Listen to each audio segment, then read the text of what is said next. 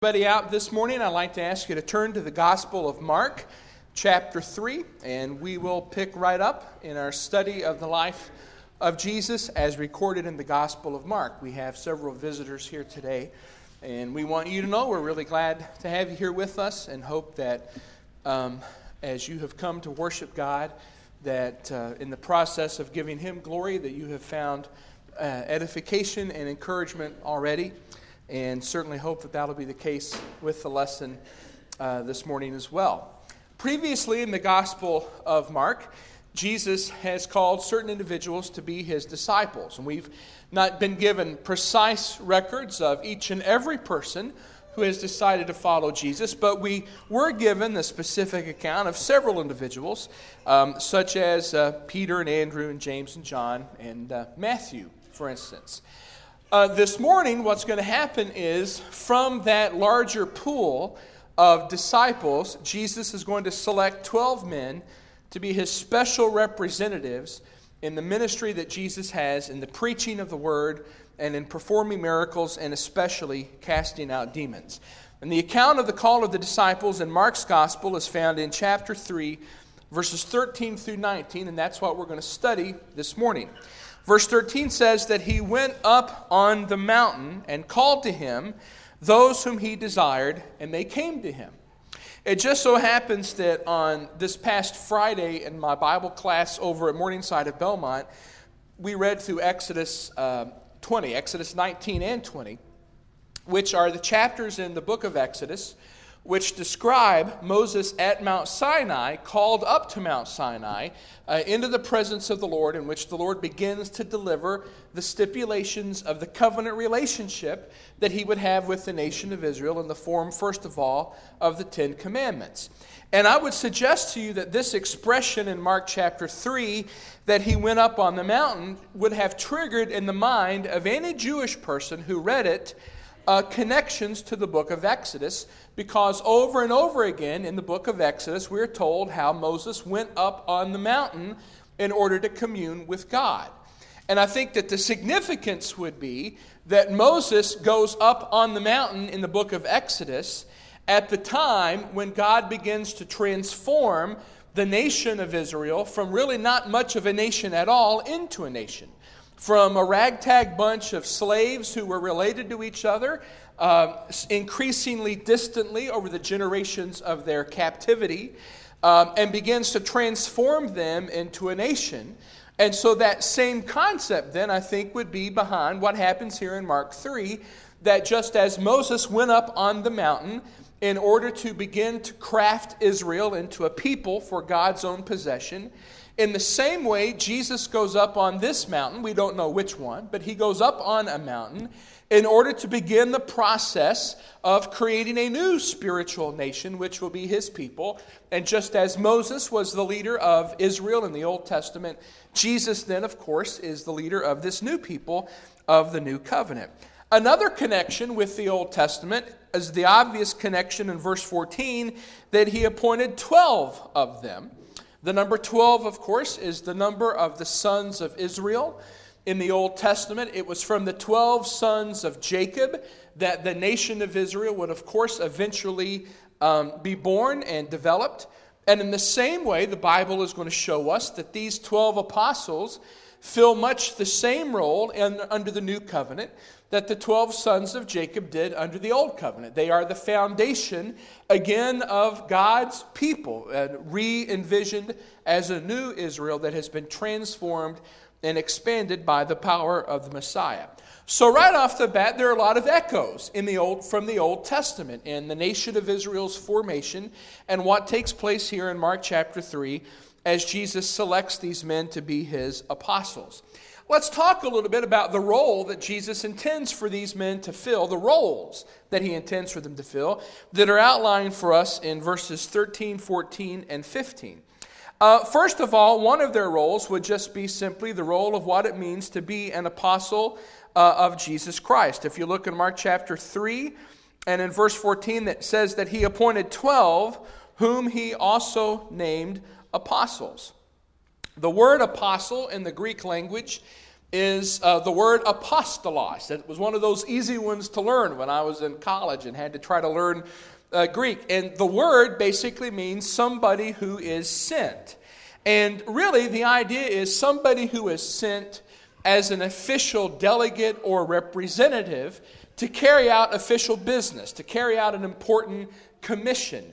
In fact, sometimes in the New Testament, this word is used not of the 12 apostles, we might call those the, the capital A apostles. Sometimes it's used in a, in a broad variety of contexts of people who were just sent, maybe by a congregation, to do official business. I think a term that in our vernacular, which kind of carries, uh, captures the idea of what an apostle was, is if you think of an ambassador who is sent by a government to represent that government to somebody else with all of the official power and authority of the government behind them.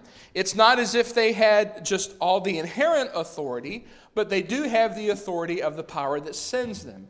And so these 12 men will be sent out by Jesus. In fact, that's what the text says.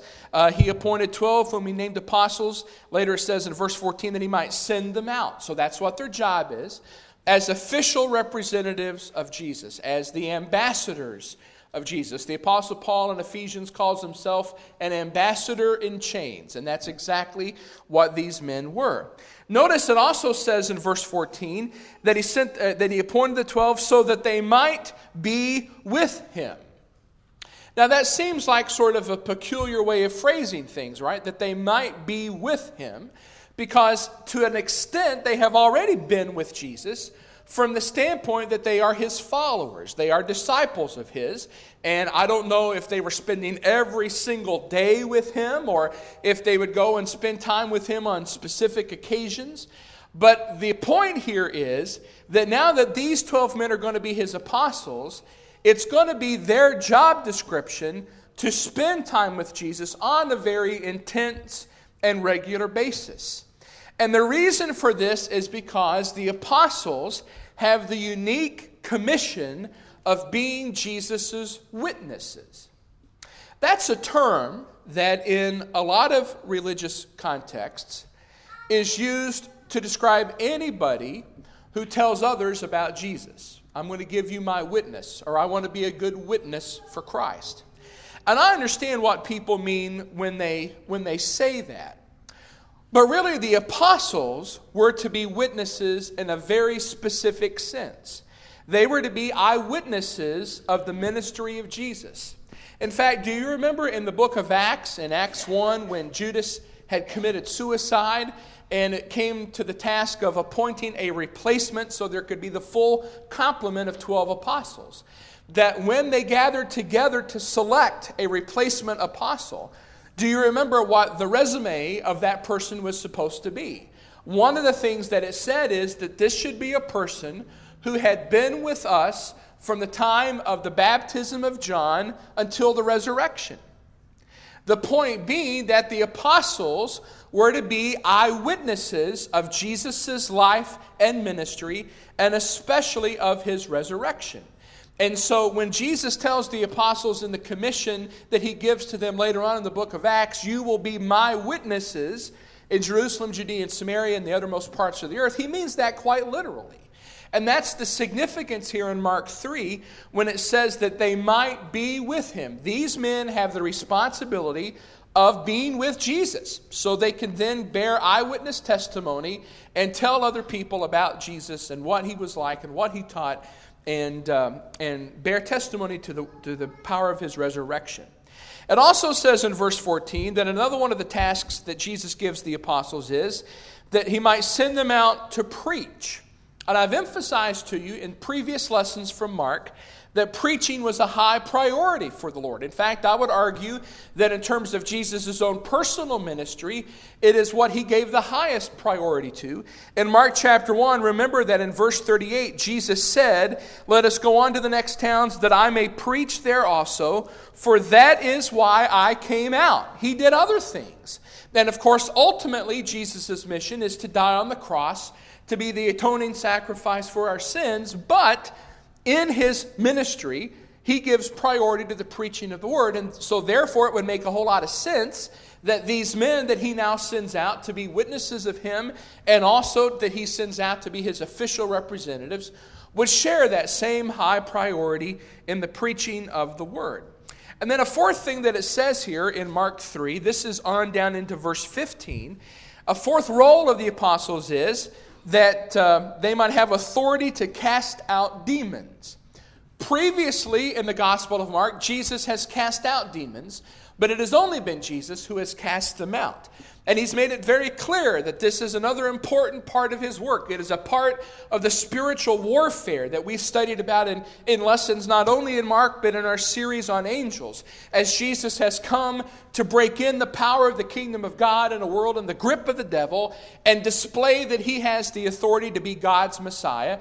And one way that he does that is to cast out demons and signify by that his power over the devil. Well, now Jesus is going to enlist other soldiers in this tremendous warfare who will also be with him in the fight against the devil and his minions. And so that's going to be another task of the apostles that's described for us here in Mark chapter 3.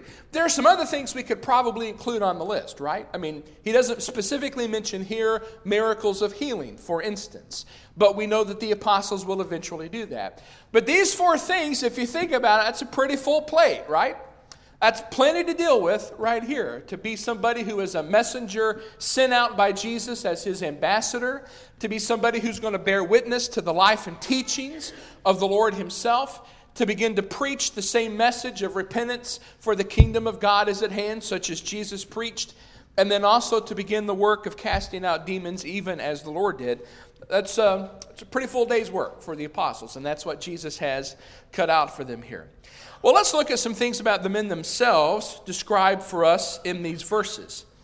Um, you all have probably, at some point or the other, learned the song to memorize the names of the apostles. I got to tell you, to this day, that's pretty much the only way. If, if I have to list them out, I kind of have to, at least in my mind, go through the, the uh, Jesus called them one by one. I'm not a true theologian or intellectual. I figured that's got to be one of the defining characteristics that will exclude me from that list. And probably in previous Bible classes, you have learned some of the basic information about these men. To be totally frank, other than Peter and uh, slightly James and John, we don't know a whole lot about these men. Very few details are given to us in the Gospels. Some information is provided to us and supplemented in various traditions that came down in church history, some of which are probably accurate, some of which are probably not. Um, a few basic characteristics, though, about these specific men. Every one of the lists of the apostles begins with Peter uh, which probably indicates that among the apostles, he was someone who was outspoken. He was someone who was maybe sort of the natural born leader among this specific group, though certainly the Bible teaches all of the apostles had equal authority under the Lord. The name that his mom and dad would have given him was Simon, or actually more likely Simeon. That's more of the Hebrew version of his name. Jesus, of course, gives him a nickname, as he does to some of the others as well, which we'll talk about later on. He gave him the name Cephas. That's the Aramaic version of it. The Greek version is Peter. In English, we would simply render it rock. And as I said, Peter is always the first one listed in every one of the lists of the apostles. Um, there were two and probably three sets of brothers among the apostles. Of course, there is Simon and Andrew, that's one set. Uh, also, James and John, the sons of Zebedee, that's a second set. And most likely, there is a third set. You might remember when we talked about the call of Matthew as one of the disciples of Jesus, in the other Gospels, he's sometimes called Levi. He's called Levi here in Mark chapter 2. Levi, the son of Alphaeus. And in the list of the apostles, aside from Matthew slash Levi, there is another man whose name is the son of Alphaeus, and that is James, the son of Alphaeus. And so I would suggest for you that probably that's a third set of brothers among these apostles. Interesting that Jesus chose uh, among his 12, uh, half of them would have been related to each other physically. All of the apostles were apparently from the region of Galilee, with the exception of Judas. His name, Judas Iscariot, though it is often debated among commentators, probably means Judas from Kerioth, which was a village in Judah or Judea. Otherwise, all of the apostles were most likely from Galilee. And the reason I say that is because in Acts 2, on the day of Pentecost, when the apostles began to speak in tongues, and of course Judas isn't there anymore, when they began to speak in tongues, remember that the people assembled who heard them speak in their own language marveled and said, Are not these men all Galileans? Which would suggest that at least the, the 11 were most likely from up where Jesus was raised, which is in the, uh, in the region of Galilee.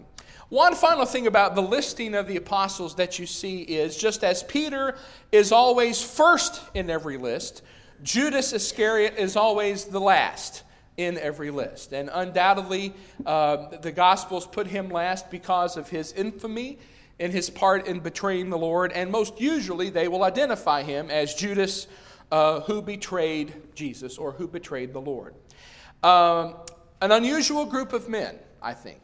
Certainly, probably not the kind of people that if we were to think, uh, if you were the Lord and you were going to select the 12 men who are going to be the bedrock of the church, the foundation of the church, as Paul describes the apostles in Ephesians chapter 2, I doubt very much that we would have thought this would be the list of people that would have been selected. Surely you would have imagined that Jesus would draw upon the very large pool of uh, intellectual scholars of the law, the scribes, the lawyers, uh, maybe from the priesthood, from the ruling establishment, people who were uh, quite familiar with the temple and its regulations. And yet, Jesus doesn't pull from any of those professional scribes or scholars or rabbis. Instead, he picks 12 very ordinary people to be his disciples. And what I want us to do this morning is to think about the lessons that we can learn from Jesus' selection of these men and his use of these men for the purposes of the kingdom of God. And I think the first thing that is important for all of us to learn is that the selection of these 12 men is clear evidence that Christ can work through very imperfect people to achieve great things for the kingdom of God. These 12 men made a lot of mistakes. And just setting aside Judas, who obviously is in a unique category because of his role as the betrayer of the Lord, but just setting him aside, as you think about the portrait of the other 11 men in the Gospels, let's face it, it is not a flattering picture to these men. There are a few bright moments. You can think maybe of, uh, of Peter's recognition of who Jesus is and the good confession that Jesus is the Christ, the Son of the living God. Or maybe at the end of the uh, sixth chapter of John when Jesus feeds the 5,000, but then he begins to teach about the spiritual significance of his role as the bread of life and the multitude stumbles over Jesus' teaching and they leave him. And Jesus asks the disciples, Will you leave as well? And Peter is the one who says, Where else should we go? You've got the words of eternal life. Obviously, that's a very positive moment in his life. But you would have to say, if you were going to draw a ledger chart of positive and negative moments in Peter's life in the Gospels, the negative side would be a lot more full up than the positive side would. Um, whether it is his, uh, right after the great confession, he immediately rebukes the Lord for even suggesting that he might be put to death. There is the initial step of faith, which would go on the plus side when Jesus allowed him to walk on the water, but then he begins to waver and doubt and begins to sink. That would be on the negative side. Uh, not to mention, of course, the three denials that Peter uh, later regretted deeply. And the same is true with the other men. I think sometimes we almost give Peter a little bit of a bad rap because, you know, at least he was willing to say something and do something. Sometimes you wonder if maybe the others were just paralyzed by indecision or confusion. They just never even did anything. So, of course, they didn't flame out like Peter did so uh, stunningly on different occasions. But the point I want you to see is that even though these men, Peter included, were clearly imperfect, Think about the times where the Gospels speak of the disciples or the apostles collectively, when it tells us things like they were arguing among themselves who is the greatest in the kingdom of heaven. when the Bible tells us, even after three years of teaching, they still could not understand the basic message of Jesus that he had come to die on the cross and be raised from the dead. They could not understand and They were afraid to even ask him about it. That's what Mark tells us. Clearly, these men are not perf- perfect by any stretch of the imagination. And yet, they are the very men that Jesus chose to use for his purposes. And I will just say to you personally that I find it tremendously encouraging to know that Jesus will work with imperfect people to do God's work. Because that's every one of us. All of us have flaws, all of us have weaknesses, all of us have spiritual blind spots. And if perfection was a requirement for God to use us in His kingdom, none of us would be able to be used by the Lord. But the Lord, knowing the fact that we are fallible and weak and make mistakes, still, nevertheless, wants us to be in His kingdom and He wants to use us for His purposes. This has always been true. All of the great heroes of the Bible were imperfect men. Whether you want to think about Noah's drunkenness or Abraham's deception with regard to Sarah's relationship to him, or King David's uh, very uh, public uh, um, problems with Bathsheba and the way that he tried to cover that up and the controversy that ensued because of that. I mean, God historically has chosen to use people who will make mistakes and who are imperfect, but if they will remain faithful to Him, can be used for His purposes. So I want every one of us here to be encouraged this morning to know that there is a place for you in the kingdom of God, and there is a use for you that Jesus Christ can make, just as he made use of these 12 apostles. Here's a second lesson that, that I think is very important for us to understand. And that is that Jesus is able to unite people who are very different from each other. Now, if you look at the apostles here, there's a, there's a cross section. There's people that that we might consider blue collar, like some of the fishermen. Uh, there are some that we may consider slightly above that, like uh, James and John, whose father owned his own boat and had servants, so maybe that's sort of a step up from that. You have civil servant officials like Matthew, who was a tax collector. So there's a pretty good cross section here of people just from a, from a socioeconomic level. But let me just point this out to you. As you also, as you always, as you remember, Matthew was a tax collector. He worked for the government. Another one of the disciples, though, who is listed here, is a man who is described for us at the end of verse 18 as Simon the Cananaean, is what my Bible says. Most likely, that is not a geographical reference. Most likely, it is actually a political one. In fact, you probably learned his name as Simon the Zealot.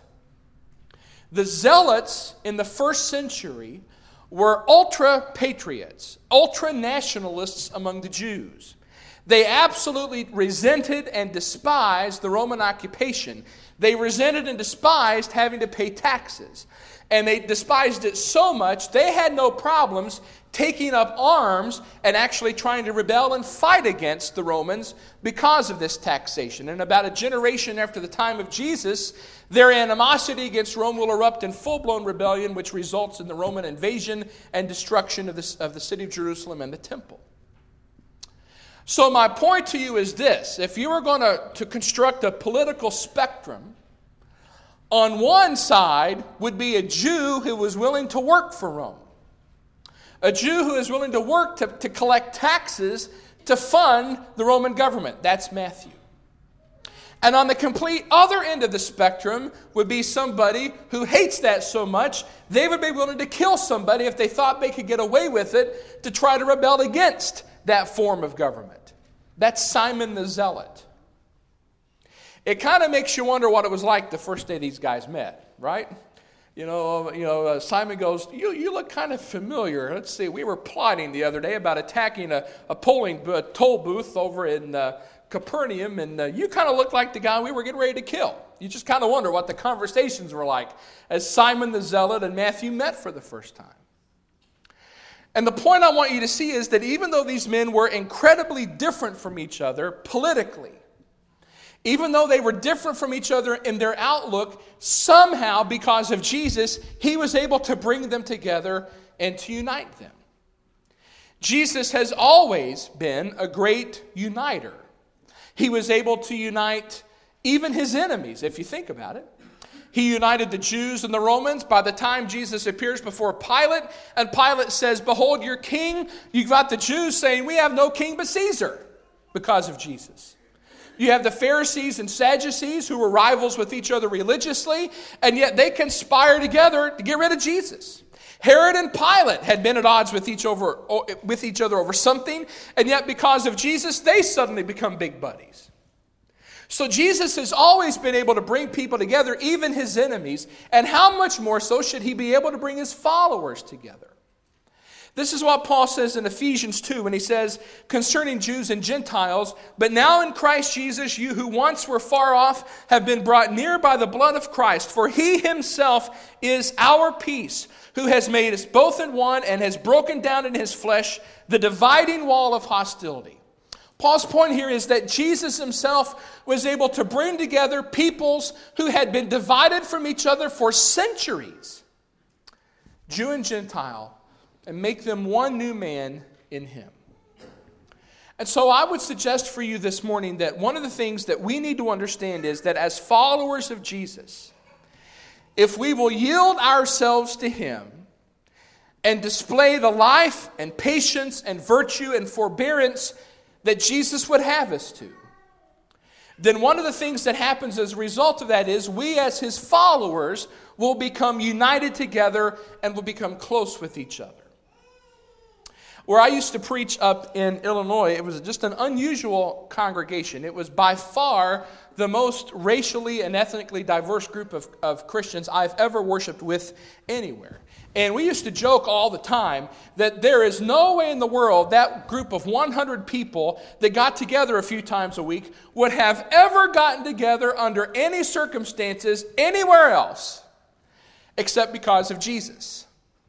But because of Jesus, all of these people from every walk of life conceivable, from every rung on the social ladder conceivable, from every possible background, would come together and love each other.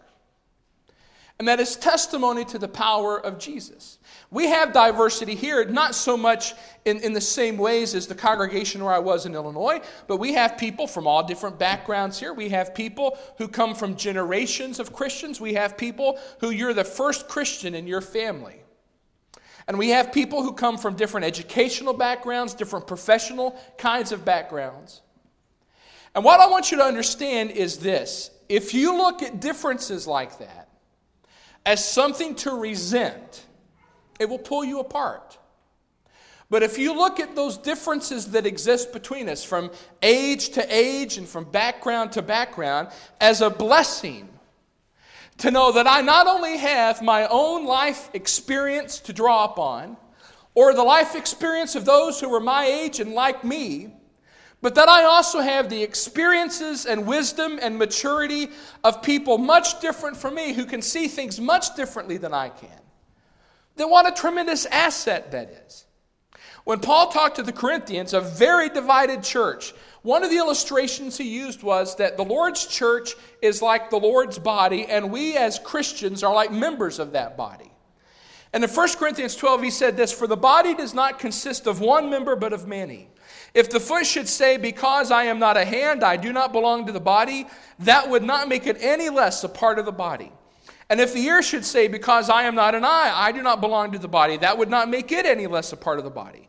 If the whole body were an eye, where would be the sense of hearing? If the whole body were an ear, where would be the sense of smell? But as it is, God arranged the members in the body, each one of them as He chose. We should celebrate the fact that in our congregational experience here, there are people who are not like us and don't always see things like us.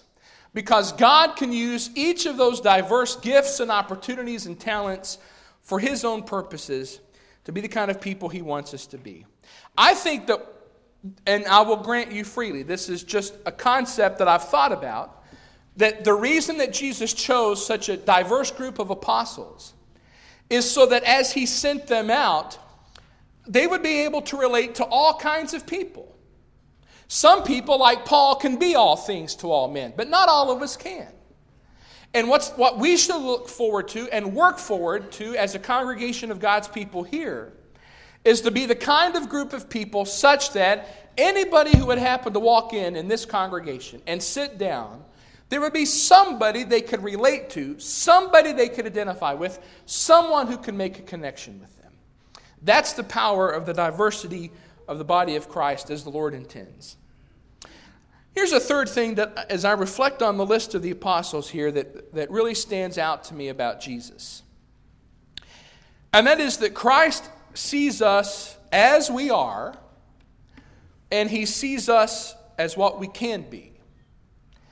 And I'm going to draw this point from the two nicknames that are found here in the list.